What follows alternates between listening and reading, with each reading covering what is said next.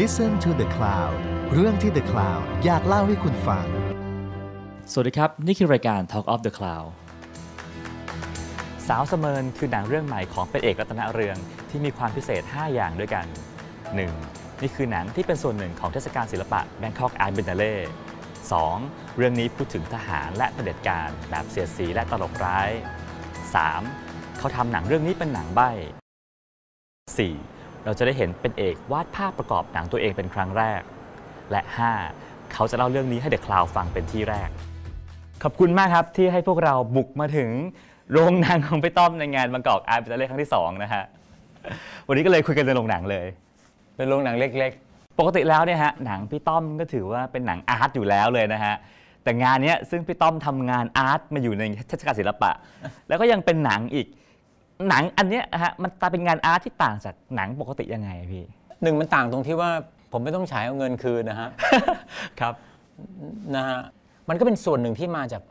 สคริปต์หนังหนังใหญ่นะ ซึ่งซึ่งมันยังไม่ได้ทำอันนี้พูดถึงตัวหนังใหญ่ก่อนนะครับมันประหลาดตรงประหลาดหน่อยตรงที่ว่า ครึ่งเรื่องมันเป็นหนังที่มีคนพูด อีกครึ่งเรื่องมันคนมันพูดแล้วมันเป็นใบ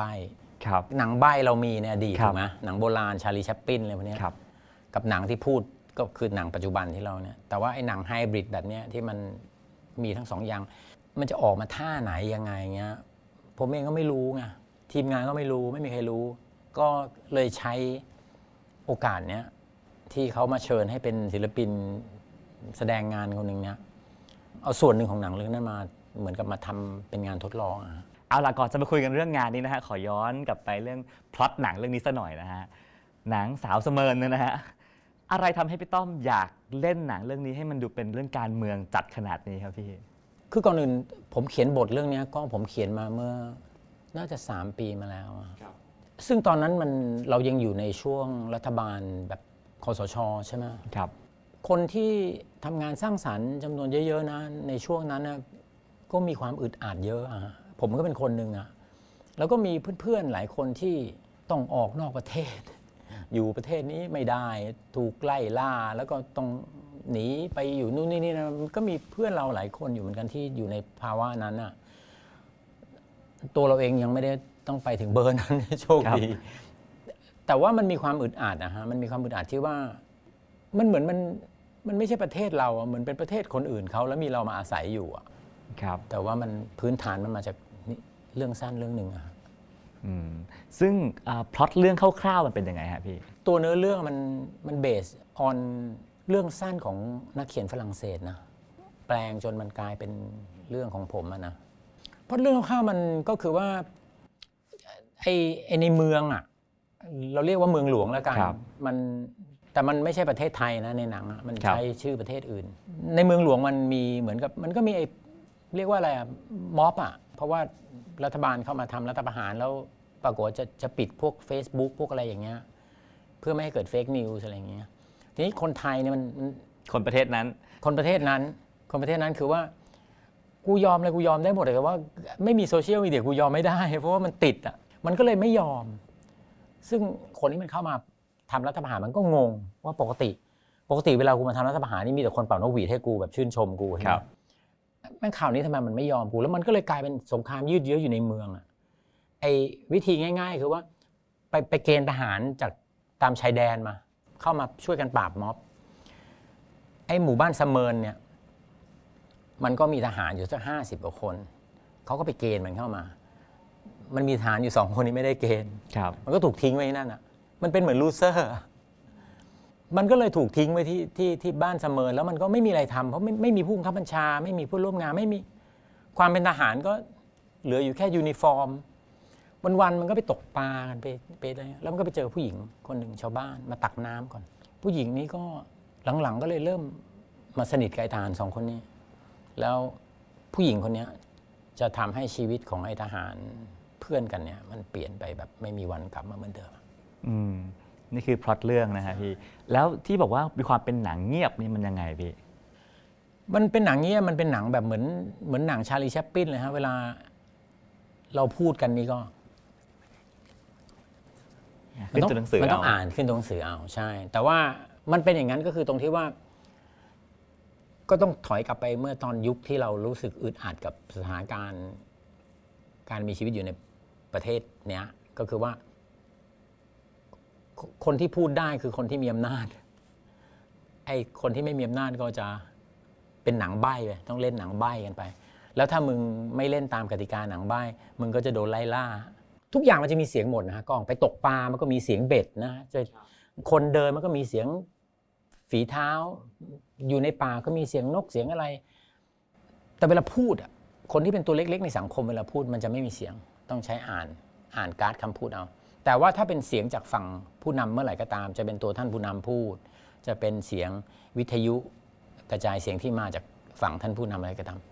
มันวันนี้มันจะมีเสียงครับ ซึ่งพล็อตมาก่อนหรือว่าเทคนิคมาก่อนพี่มามาพร้อม ๆ กันครับพี่ต้อมเคยให้สัมภาษณ์ผมคราวที่แล้วไว้นะฮะบอกว่าหนังเรื่องถ้าเป็นเมื่อก่อนเนี่ยหนังเรื่องนี้เนี่ยถ้าหาทุนไม่ได้ก็ก็คงเปลี่ยนไปเขียนบทเรื่องใหม่ละแต่อันเนี้ยไม่ยอมยังไงก็ทำให้ได้ มันมีอะไรดีพี่เรื่องนี้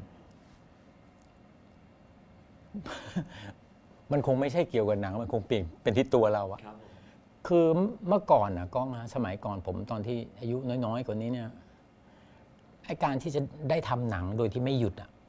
ทำทุกๆสองปีทำเรื่องหนึ่งทำอยู่ตลอดเวลาเนี่ย มันมีความสำคัญกับชีวิตมากเมื่อก่อนนี้เดี๋ยวนี้มันไอความสำคัญตรงนั้นมันหายไปเยอะมาก ความสุขจากการทำหนังมันยังมีอยู่ทุกครั้ง เท่าเดิมเหมือนตั้งแต่วันแรกที่ทำเมื่อ 20 กว่าปีที่แล้วเนี่ยทุกอย่างมันยังเหมือนเดิมหมดนะ แต่ว่าจำนวนที่อยากจะทำเนี่ยมันไม่มันลดหายลงไปเยอะ แล้วก็อีกอย่างคือว่า ตอนนี้มัน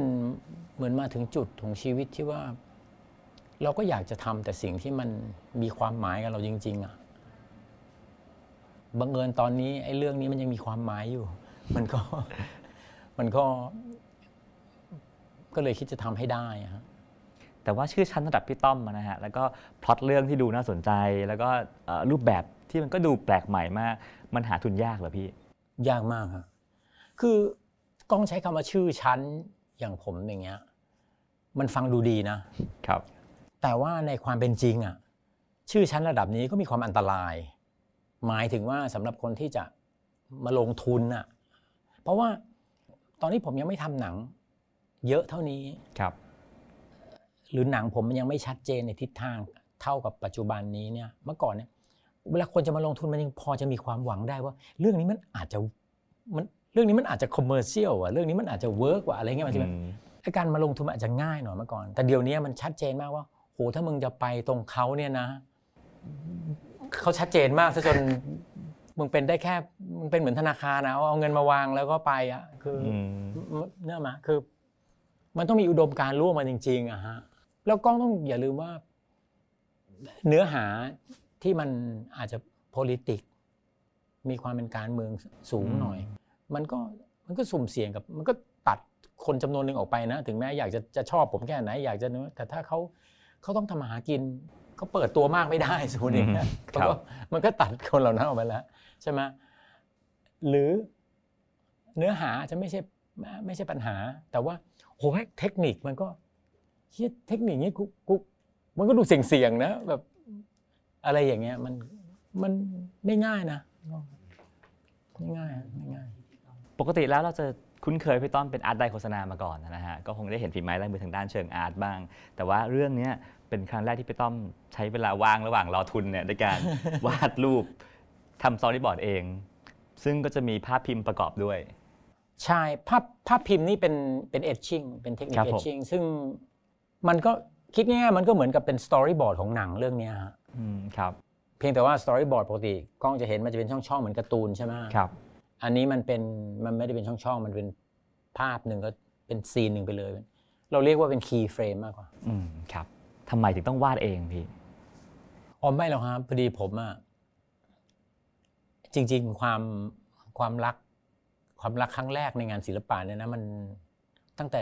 เรียนแล้วฮะสมัยเรียนแล้วคือ ผมเคยไปทำภาพพิมพ์แล้วผมชอบ แล้วผมไม่เคยทำมันอีกเลย เป็นเวลา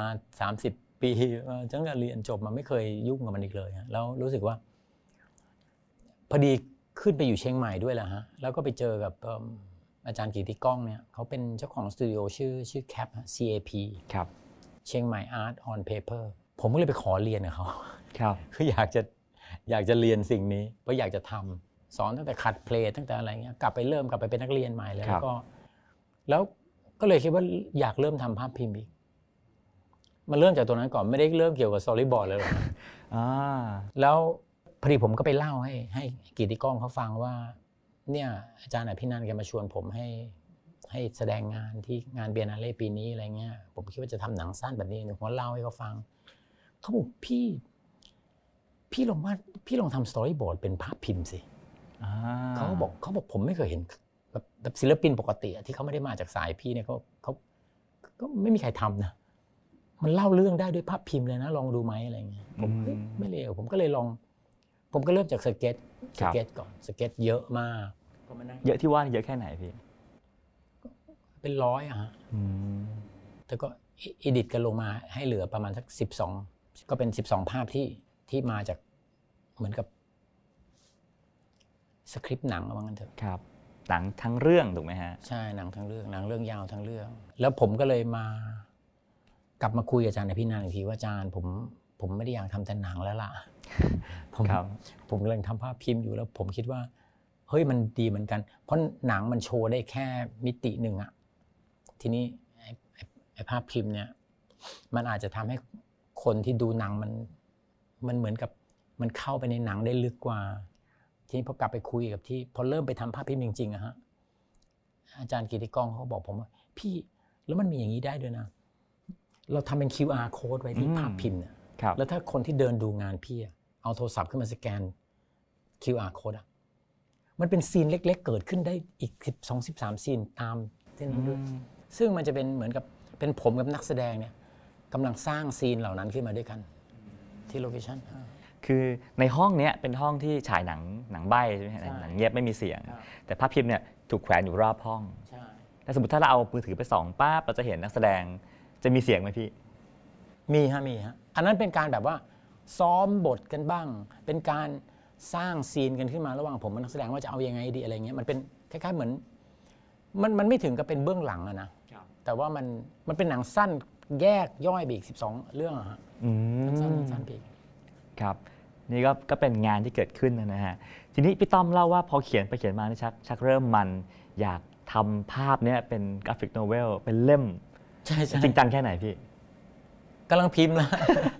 กำลังจะพิมพ์แล้วกำลังลงมือพิมพ์แล้วแต่มันจะออกมาเป็นยังไงครับพี่ผมนึกภาพไม่ออกเลยฮะมันมันก็คือ comic book อะฮะครับ ผมก็วาดเองหมดอะฮะทุกมันมีคำพูดด้วย มีมีมี bubble อะไรทุกอย่างเหมือนเหมือน comic book เลยฮะครับเพียงแต่ว่ามันมันเป็น comic book ที่ที่บ้าคลั่งมากว่ามันใหญ่มันอ้วนมากมันใหญ่มากมันห้าร้อยกว่าหน้า ซึ่งซึ่งมันก็คือหนังใหญ่ทั้งเรื่องเลยฮะครับเหมือนเป็นเหมือนเป็นเหมือนเป็น storyboard ของหนังใหญ่ทั้งที่มีทุกช็อตทุก movement ทุกอย่างหมดเลย คือผมก็ไปลองค้นหาวิธีทำ ว่ามันจะพิมพ์ด้วยระบบไหนได้บ้างอะไรเงี้ยครับนะฮะแล้วก็วิธีที่ตอนนี้ที่เลือกกันเนี่ยมันเป็นมันเป็นเทคนิคมันเรียกว่า risograph risograph มันคือ risograph มันคล้ายๆซิลสกรีนนะเพียงแต่ว่ามันไม่ได้ใช้คนปาดเอา มันมันเป็นเครื่องปาดอืมแต่มันปาดทีละสีทีละสีคล้ายๆครับ แล้วก็ทำเป็น limited edition แบบเหมือนเป็นอาร์ตบุ๊กฮะครับสามสิบเล่มอะไรเงี้ยโอ้โห ระดับระดับเป็นเอกตนะเรืองทำหนังสือทั้งทีทำสามสิบเล่มเองเหรอพี่ กลัวขายไม่หมดผ มมันไม่ว่าไม่เคยทำอะก็ห้านาทีก็หมดแล้วฮะสามสิบเล่มไม่นะฮะไม่คือกล้องเนี่ยผมผมเป็นคนประเภทแบบว่า ชอบของขาดมากกว่าของเหลืออืมใช่ไหมแบบไปไปกินข้าวตามร้านก็มักจะสั่งแบบเกือบอิ่มนะอ่าไม่เคยไม่เคยสั่ง ไม่เคยสั่งเกินอะอืมเป็นคนแบบ แล้วเราจะเราจะเห็นหนังสือเล่มนี้เมื่อไหร่ครับพี่ น่าจะ ตอนนี้กำลังลองเทสไอ้ไฟล์กันอยู่ ซึ่งภายในอาทิตย์สองอาทิตย์นี้ก็น่าจะน่าจะตัดสินใจได้แล้วว่า มันออกมาเป็นยังไงแล้ว ผมว่าก็จะเริ่มให้จองแล้วนะฮะครับ ตอนนั้นก็ต้องแต่ยังยังเดี๋ยวเดี๋ยวต้องไปช่องทางเพราะผมเป็นคนไม่มีโซเชียลมีเดียใช่ไหมก็อาจจะต้องมีมีไอจีอยู่แต่ว่าครับ อาจจะมันอาจจะไม่พอก็ต้องหาวิธีเปิดให้ ฝากเลยคราวได้นะฮะเดี๋ยวเดี๋ยวเขาจัดการให้ ได้ได้ได้โอ้ดีฮะดีฮะดีฮะ อาจจะต้องฝากอารมณ์เหมือนแบบกดบัตรคอนเสิร์ตเกาหลีอะพี่อุ้ยต้องกดให้ทันโอ้ขอให้เป็นอย่างนั้นนะแต่แต่มันแต่มันเป็นแต่มันเป็นอะไรที่ คือผมเห็นทั้งเล่มแล้วไงเนอะมาผมผมลองรันดูแล้วของผมด้วยตัวเองทั้งเล่มว่ามันโหมันมันสวยมากนะอื้อหือมันมันแปลกมากด้วยฮะมันครับ นั่นนั่นก็คือเอ่อ ตัวหนังสือน่าจะน่าจะเห็นนะฮะที่ตัวหนังนะพี่นี่คือบอกว่าเป็นแค่ส่วนหนึ่งของหนังใหญ่ใช่ไหมฮะหนังใหญ่เราจะได้เห็นมันไหมพี่ คืออย่างที่บอกไปตั้งแต่ต้นแล้วว่าก็ว่า เรื่องนี้อาจจะอาจจะไม่อาจจะไม่ได้เป็นการหาทุนเหมือนหาทุนทำหนังพาณิชย์ปกติอะฮะครับมันมันต้องเป็นอีกวิธีหนึ่งแต่มันไม่ได้ใช้เงินอะไรมากมาย แต่ว่ามันก็เยอะกว่าที่ผมจะมีเองในชีวิตอะนะอืมก็ แต่ผมมีความรู้สึกว่าผมจะได้ทำฮะอืมแล้วก็แต่ว่าอาจจะนานหน่อย วิธีการก็คืออาจจะต้องอาจจะอาจจะขายงานศิลปะ แล้วก็คนที่ซื้องานศิลปะชุดเนี้ยครับ อาจจะเขาก็จะเป็น ex- เขาก็จะมีชื่อเป็น executive producer อยู่ในโอ้โหอยู่ในหนังใหญ่อะฮะก็คือต้องเป็นอย่างนั้นนะจะเป็นองค์กรจะเป็นปุถุชนปกติ หรือจะเป็นมิวเซียมหรือแกลเลอรี่อะไรอย่างเงี้ยอืมอาจจะต้อง ตอนนี้กำลังคิดว่าจะพุ่งไปในทิศทางนั้นกัน แต่มันจะเป็น performance หมายถึงว่ามันจะมีดนตรีสดไลฟ์เล่นประกอบ นั่นนะเหมือนละครเวทีอะไรเงี้ยใช่หมพี่อะไรอย่างเงี้ยเหมือนเออเหมือนเหมือนบางทีสมัยก่อนสมเด็จจัดโขนนะอ่าที่ศูนย์วัฒนธรรมอะไรเงี้ยครับผมเขาก็จองเป็นรอบๆครับผมผมไม่เคยไปดูก็เออเป็นเป็นพิธีนี้ก็ดีอย่างเงี้ยอืมครับเป็นปรากฏการณ์ใหม่ของวงการหนังไทยมากเลยนะฮะมันมันก็ต้องดิ้นรนอะนะครับ ซึ่งซึ่งก็หวังว่าเราคงจะได้เห็นกันในอีกไม่นานนี้ หวังเหมือนกันหวังเหมือนกันฮะแต่ผมไม่รีบอะฮะฮะแล้วถ้าเรากลับมาที่งานนี้นะครับพี่พี่ต้อมว่าอะไรคือสิ่งที่คนจะได้ดูจากเรื่องนี้แล้วไม่เคยเห็นจากเรื่องอื่นของเป็นเอกเลยฮะผมว่ามัน คือมันไม่ใช่หนังไงเอาเข้าจริง ๆ ถ้าจะมาที่งานนี้นะ มันเป็นไอมันเป็นไอ total experience ของของของความเป็นไฮบริดนะฮะของการที่ดูภาพ ดูภาพพิมพ์ แล้วก็สแกน QR code เห็นเห็นการสร้างซีนแต่ละซีนขึ้นมาระหว่างผมนักแสดง แล้วเดินเข้ามาดู แล้วเรามานั่งดูหนังสั้นกัน ผมว่ามันเป็นมันเป็นไอไอ total experience นั้นที่ คือผมไม่เคยทำอะปกติผมก็ทำหนังเข้าโรงปกติใช่ไหมอืมครับแล้วสิ่งหนึ่งที่พี่ต้อมพูดเสมอในในตัวหนังเอง แล้วก็ ข้อความที่อยู่ด้านหน้าโรงนะฮะพูดถึงเรื่องของการจำกัดเรื่องการพูดนะฮะจริงหนังเรื่องนี้พี่ต้อมอยากจะสื่อสารอะไรที่สุดครับพี่คือการที่จะต้องสื่อสารหนังสั้นเรื่องนี้ หรือภาพพิมพ์ข้างนอก หรืออะไรก็ตามเนี่ยจะต้องสื่อสารอะไรไปที่คนดูเนี่ยความสำคัญมันน้อยมากเลยก็มันอยู่ที่ว่าคนดูมาดูปั๊บแล้วนั่งอยู่กับมันแล้ว หลังจากนั้นเดินออกไปแล้ว รู้สึกอะไรอะมากกว่า แต่ว่า เวลาฉายมันฉายเป็นลูป เพราะฉะนั้นโอกาสที่คุณจะเดินเข้ามา แล้วเจอต้นเรื่องเปิดเรื่องมาเป็นช็อตแรกเลย แล้วดูไปจนจบเนี่ยโอกาสนั้นมันคงน้อยมันต้องฟุกมาก ส่วนใหญ่คุณอาจจะเดินมาเข้ามากลางเรื่องแล้วอะไรเงี้ยเพราะฉะนั้นอย่างที่บอกก็ไอการสื่อสารมันเลยไม่ค่อยใช่ประเด็นเท่าไหร่ เพราะว่าถ้าเกิดถ้าเกิดเราต้องสื่อสารอะไรบางอย่างไปที่คนดูเนี่ยเราต้องควบคุม เราต้องควบคุมคนดูได้อะ ถูกไหมเพื่อให้ครับเขารับการสื่อสาร อันนี้มันควบคุมไม่ได้ มันแล้วมันไม่ต้องการการควบคุมมันนั้น เพราะฉะนั้นการสื่อสารมันไม่เกี่ยว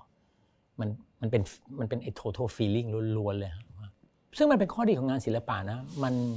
ข้อจำกัดมันน้อยกว่าการทำภาพยนตร์อืมหมายถึงว่า เราทำทุกอย่างไปโดยใช้ความรู้สึกได้มากกว่าเยอะเลยครับเพราะเพราะพอมาทำงานศิลปะเราจะรู้สึกอย่างหนึ่งเลยว่าหูภาพยนตร์เนี่ยกล้องมันต้องประนีประนอมเยอะมากนะ คนอาจจะงงอย่างอย่างพี่นี่ประนีประนอมแล้วเหรอใช่ไหมครับแต่มันมันเทียบกันไม่ได้นะครับพอมาทำงานศิลปะมันก็มันมันประนีประนอมน้อยมาก อืมครับ เพราะฉะนั้นถ้าเกิดว่าคนอยากจะเข้ามารับสารนี้เข้ามาเสพศิลปะครั้งนี้เนี่ยเขาต้องต้องทำทำยังไงบ้างฮะไม่ต้องทำไงเลยฮะคือเข้ามาฟรีๆเลยฮะแล้วก็แล้วก็ปล่อยไปไหลไปฮะก็มาที่ BCC นี้ใช่ไหมฮะใช่ เพราะฉะนั้นถ้าใครสนใจก็เชิญได้ที่งาน Bangkok Art Biennale นะครับ 29 ตุลาถึง 31 มกราคมนะฮะ ก็วันนี้ต้องขอบคุณพี่ต้อมมากนะครับ ที่ให้พวกเราบุกเข้ามาดูรอบโลพรีเมียร์ที่นี่นะฮะ ก็ขอให้ผู้คนมาชื่นชมกับงานนี้มากมายครับผมพี่ ขอบคุณครับ ขอบคุณครับ ติดตามเรื่องราวดีๆ และรายการอื่นๆจาก The Cloud ได้ที่ readthecloud.co หรือแอปพลิเคชันสำหรับฟังพอดแคสต์ต่างๆ